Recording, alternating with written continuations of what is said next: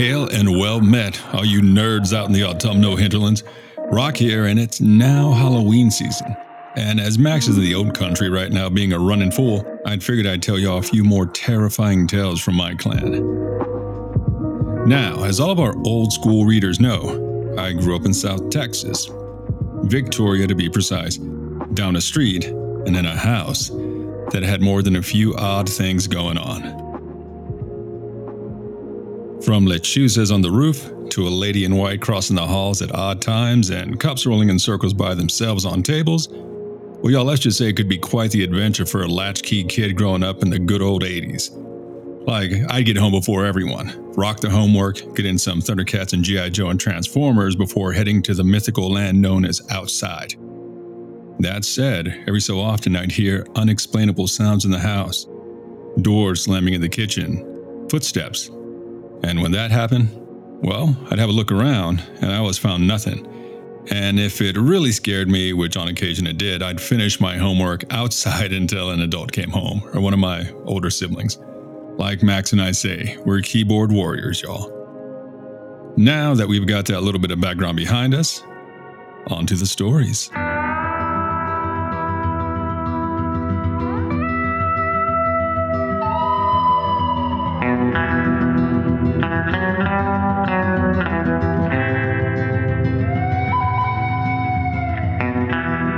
Friend of my pop's was a butcher. Now let's call this guy Jim.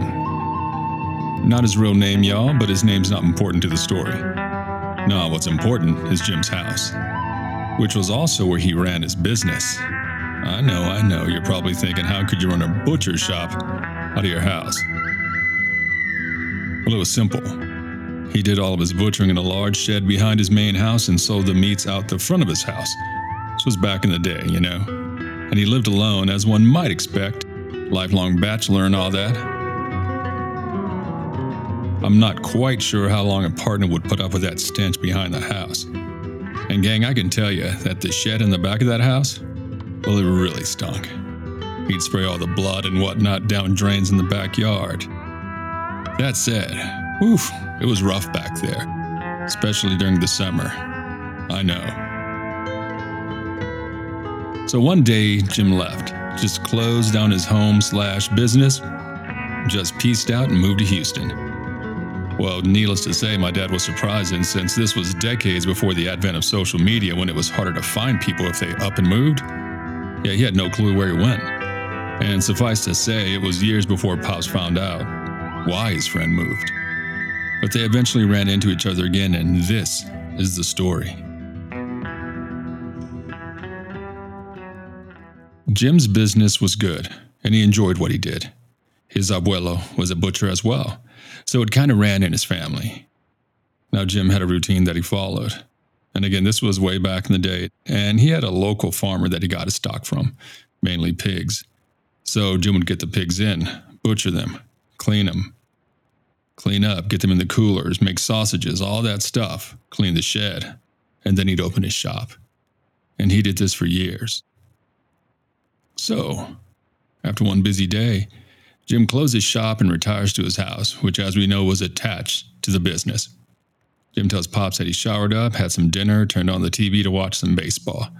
I like to think he popped open a brewski and kicked his feet up after his chorizo dinner. Now, get this, y'all. Jim is relaxing, watching America's pastime back in the day on the boob tube when he hears what he thinks are footsteps in the dark hallway behind him. Not soft footsteps, but hard footsteps. Said he heard clicking sounds like a hard shoe or boot was walking across his hardwood floors. Hello? He called out. The noise stopped and seemed to retreat back down the hallway. Jim said it sounded like running all of a sudden, like a lot of small, hard steps. So he jumps out of his chair and races down the hall to confront what he thought was a burglar. Nothing, nada. He throws on all the lights, checks the room, under beds, nothing. Checks the locks. Nothing is amiss, gang. He's locked up tight. So nothing goes on for the rest of the night. But the next night, it happens again. Lots of little hard steps running down his hallway. And it happens more than once the next night. Again, same thing. And Jim cannot find anything wrong. Now, this guy, according to my dad, wasn't a believer in anything paranormal. He was convinced that there was a rational reason for what he was hearing. So, several nights later, Jim told my dad he was asleep but having horrible dreams, like small dark shapes pursuing him through the house, like he's being chased. And in his dream, the sound that he's hearing is the same sound that he's been hearing while he's awake in his house. So Jim wakes up in a cold sweat. Y'all know what I'm talking about. You know, when you claw your way out of a bad dream. Yeah, in that state. But as Jim's eyes adjust to the darkness, he begins making out small shapes in front of his bedroom door, the door that opens up into his hallway. Now, as Jim's eyes adjust even more, he realizes to his horror that the shapes he sees are pigs and the noises he was hearing in his dreams and in his hallway? Well, he's hearing them now. And he realizes that what he thought were hard shoes or boots were actually the sounds of the pig's hooves on his floor as they stand there, watching Jim in his bed with what he said were glowing red eyes just boring into his soul. Now, according to the butcher, they watched him for several seconds, again glaring at him, grunting, with their hooves making that noise on the floor, before fading away. Jim literally left his house the next day, left all his belongings there, his business. He eventually sold his house and moved to Houston with his brother, who worked in construction. No more being a butcher for Jim. So, thoughts? There are many tales of animal spirits coming back. We've all heard the stories of cats and dogs coming back to say final goodbye and let us know they're okay across the Rainbow Bridge. But pigs coming back to confront the guy that butchered them? Damn. That's almost enough to make a person go vegan. Almost, because bacon, y'all. Bacon.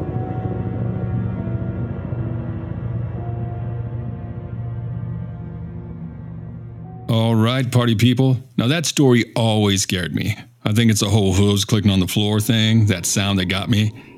I wonder what would have happened if Jim hadn't left. We always say listen to your gut, right? Like listen to that sixth sense. But I wonder what would have happened if Jim stayed.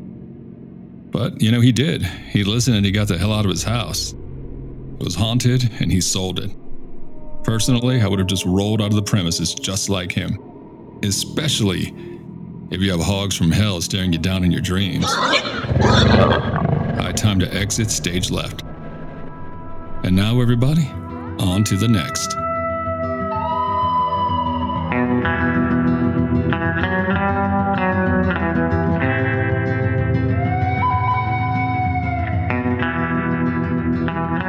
Now, our family land, before we lost it, was both wonderful and scary.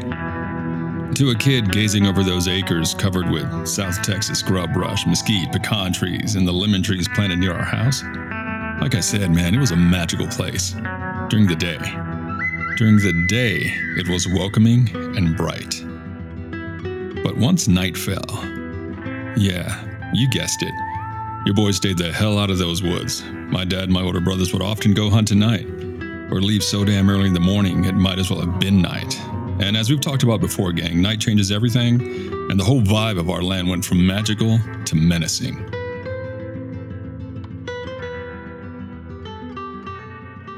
Now, this story takes place on a bridge around nightfall, an old country bridge very near our land outside of Victoria, Texas.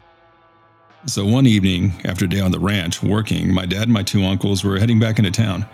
And, gang, this was nothing new. They did it all of the time, and they knew the back roads really well. But as my dad pulls up to the bridge, there's an old white horse blocking the way, just staring at them as it stood smack dab in the middle of that bridge. Pops honks a horn, the horse stares, honks again, nothing. So, they don't want to hurt the horse. You know, they don't want it to back off the bridge. And the familia is familiar with horses, so my uncle hops out of the truck and begins walking over to the horse, calling out softly, and the horse begins backing away slowly. So my uncle doesn't want to spook it, so he continues making his way towards the animal, who keeps backing away, staying just out of his reach. which is good because now my dad is inching the truck across the bridge, right? So the horse continues backing up, never letting my uncle touch her. So my uncle shrugs and just hops in the back of the truck, which is again going like three miles an hour across the bridge. So the horse stops at the other end of the bridge and again just stares at them. Then they feel a weight, as if something just jumped in the bed of my dad's old Ford F 100.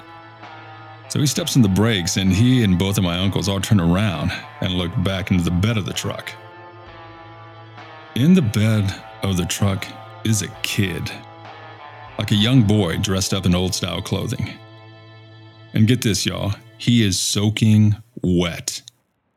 And he has this mad grin on his small face. Well, my dad sees it and he guns it. But as they whip their heads around, the horse is gone. And gang, I know this bridge pretty damn well myself, and there was simply no place for the horse to go. It was open space after the bridge.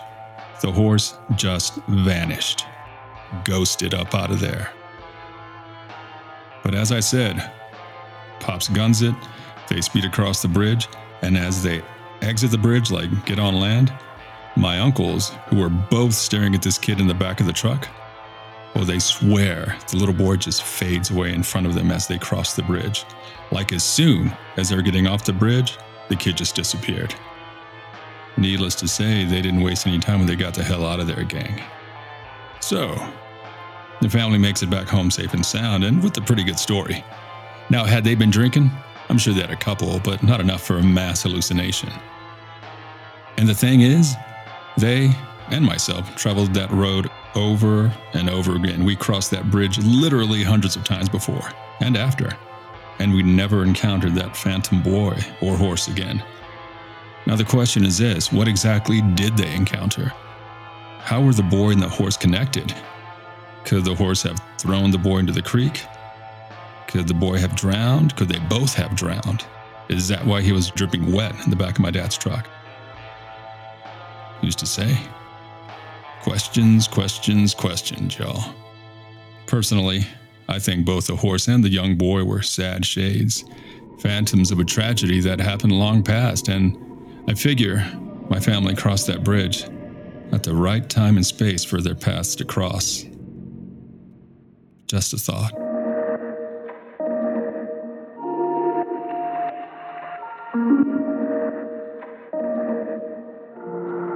Well, hope you little nightmares and daydreamers out there enjoyed this episode of Rocks Tales. If so, please let us know on the socials and please keep sending us your stories. You can submit your stories by emailing us at nightmarespodcast at gmail.com or heading over to our own damn website at nightmarespodcast.net. Scroll on down, see the wolves, and holler at your boys. And as we always say, please share the pod, gang.